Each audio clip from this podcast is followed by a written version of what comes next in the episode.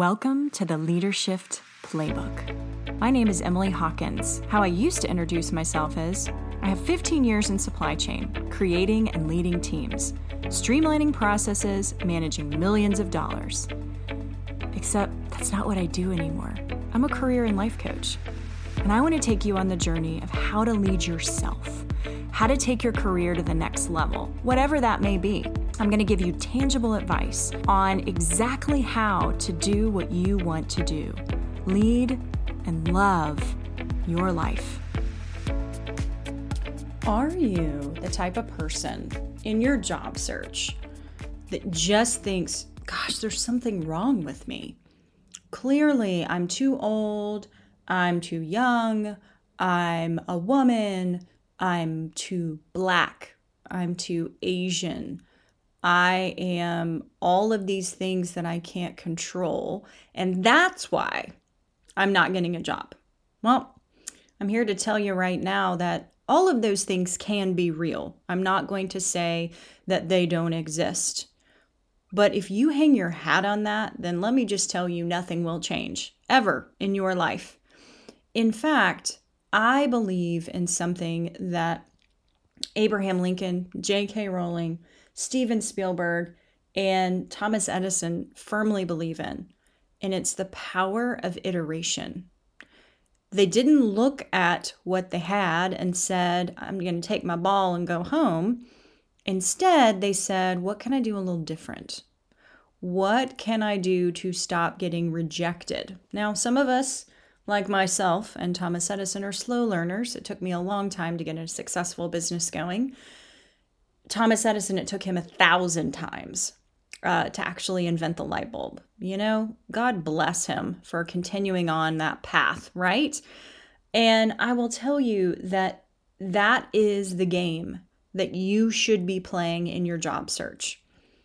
Do not fall back on the things that you can't control because they will always win if that's the game you want to play.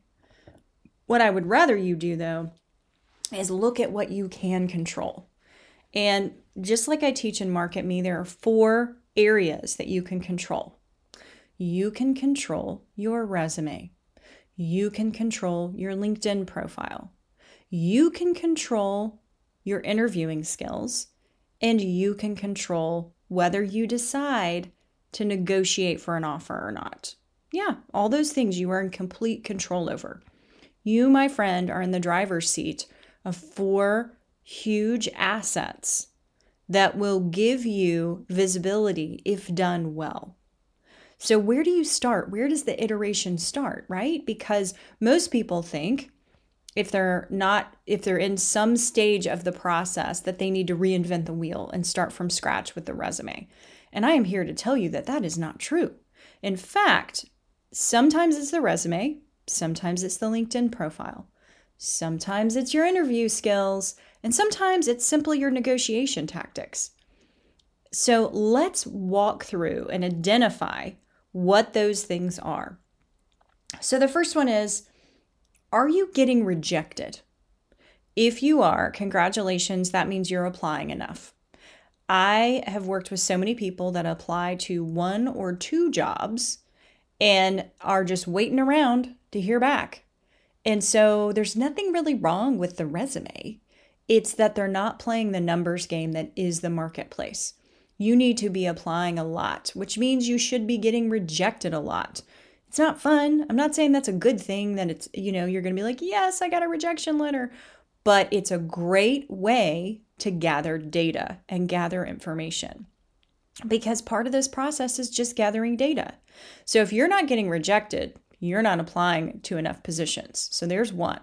Now, let's say you're applying to a bunch of positions and you're getting rejected all over the place. Whoa, whoa, whoa. The resume is the problem. it is definitely the problem. And I'm laughing because, you know, I'm not saying just keep putting crap out there, right? Um, Abraham Lincoln lost eight elections, but he won the presidency, right? So he figured out what wasn't working, corrected it, and became one of our most beloved presidents. Power of iteration. So if it's not landing, you definitely need to make sure that it's specific and that it's really resonating with the market. Are you clear on what your gifts and talents are? That is hugely, hugely important. So apply, apply, apply. If you hit reject and you get rejected all the time, then look at the clarity, the specificity of that resume. Is it telling a story of value? So the next thing that happens is, well, you're getting interviews. If you're getting interviews, you don't need to look at your resume, right? That is done. We are done with that. You are you are in the door. The job of a resume is to get your foot in the door, and that is the only job of the resume. So if you were doing that, do not fix your resume. I have people that live in resume fixing land because it's safe and it it feels like, "Oh, I, let me fix these things." That's called busy work. If you're getting interviews, don't do it. So if you're getting interviews but you're not landing the job, ding ding ding, you need help with your interview skills. So the value that I was talking about on that resume, well, it better be in the words that come out of your mouth. And it's a fun little game, right? You don't want to say too many words, but you don't want to say too few and you dangle that balance. And we go through all of this in Market Me. Um, we have a comprehensive system of exactly what to say, how to say it, when to say it, how brief to say it, uh, how detailed to get, and how to story tell, because those things truly matter. So, that piece of the puzzle, if you keep getting passed over, it's because you're either telling t- too much, going way down the rabbit hole, or you're not giving enough information and you're not sharing your value in an impactful way. So, really look at those skills. Now, the next one is you are landing opportunities, but you come to find out when you go work somewhere, because it always comes out. I don't care what anybody says, you end up knowing what other people make. People go out for drinks together, they become friends. It inevitably comes up. If you think your employees don't know what each other makes, then well, they do.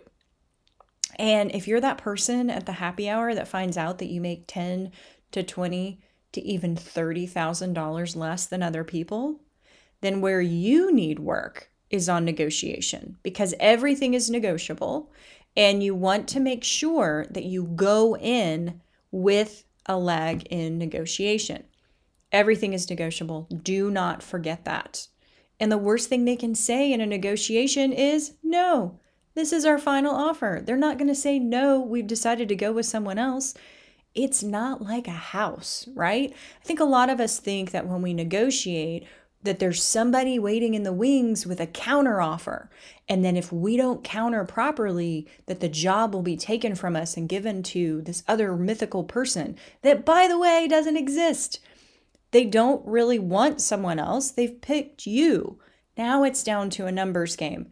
They can play with you or they can say, nope, this is our final offer, but the job will still remain on the table. So that's one of the reasons why people don't negotiate is they're so worried about that, the scarcity mentality. So I want you to think about this for a minute. Are you getting interviews? Are you getting people calling you back? Or are you getting rejected a lot? Are you not getting rejected at all? If you're not getting rejected at all, you need to apply more. If you're applying a lot and you're getting rejected, you need to look at that resume. Specificity and value. If you're getting the interview and you're not getting the job, you need to reevaluate those skills. Are you speaking value? Are you doing it in a concise yet powerful way?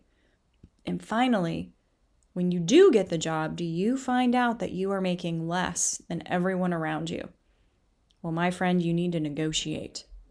And all of this is offered in Market Me. But today, I want you to know, beyond a shadow of a doubt, that there is nothing wrong with you. There is nothing wrong with you. The way you package your value is what's wrong, not you. You have gifts and you have talents. Now it's time to truly understand how to bring that to life, to work for the dream organization that you've always wanted to be a part of. You, my friend, are enough. You are enough. You have every skill. You don't need to go back to school. Don't worry about any of those things. You are enough. Did you love what you heard today and you want more? Sign up for my weekly email in the show notes. It's packed with tips and tricks to lead and love your life. You can also follow me on LinkedIn, Facebook, and Instagram by typing in Emily Hawkins, the number four, the letter U. I'll see you here next week.